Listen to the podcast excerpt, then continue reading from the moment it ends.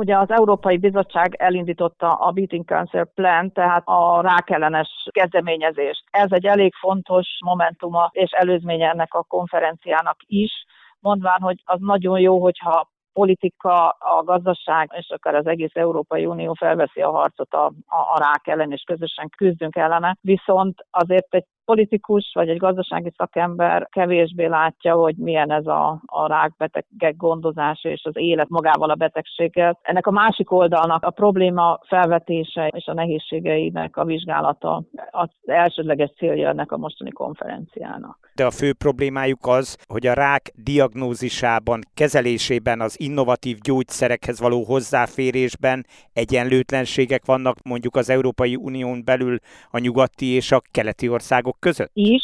Tudjuk, hogy különbségek vannak az egyes országok között magában az egészségügyi rendszer fejlettségében, finanszírozásában, az állami költségvetésekből az egészségügyre fordított összegekben, nagyságrendjében és százalékában, és az egészségügyi ellátás minőségében és elérhetőségében, és a betegek életminőségére gyakorolt hatásában, hanem sokszor országon belül is különbségek vannak, annak fényében, hogy valaki városban, ne adj Isten a fővárosban, vagy egy az országnak egy leszakadtabb területén, egy kis faluban él, ahol az infrastruktúra önmagában is sokkal rosszabb, sokkal gyengébb, mint az ország fejlettebb vidékein vagy részein. Ha már csak Magyarországon arra gondolunk, hogy rengeteg olyan település van Borsodban, Nógrádban, ahol körzeti orvos sincs évek óta. El lehet képzelni, hogy milyen a hozzájutás a megfelelő innovatív kezeléshez egy, egy ott élő rákbetegnek ha egyáltalán eljut a diagnózishoz. Az eléggé rémisztő, hogy rákos megbetegedésekben Magyarországon 100 ezer lakosból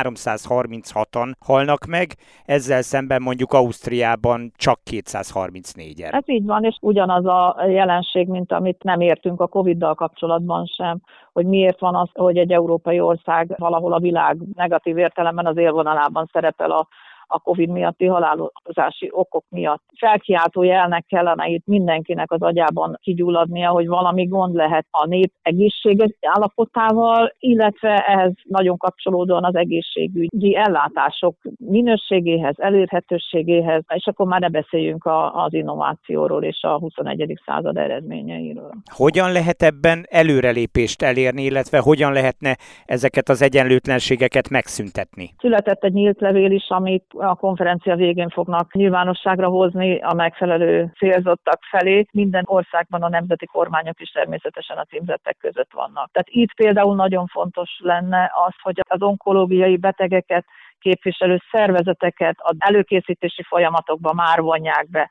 Tehát az nem elegendő, hogy befogadunk X innovatív gyógyszert vagy, vagy eljárás például a finanszírozási rendszerbe, hanem ne döntéshozó hozza önmagában, hanem vonja be ténylegesen az érintetteket is. Nem lehet, hogy a legfőbb probléma mégiscsak az, hogy addig, amíg Belgiumban 100 euróból 10 megy az egészségügyre, addig mondjuk a kelet-közép-európai országok esetében ez jóval kevesebb.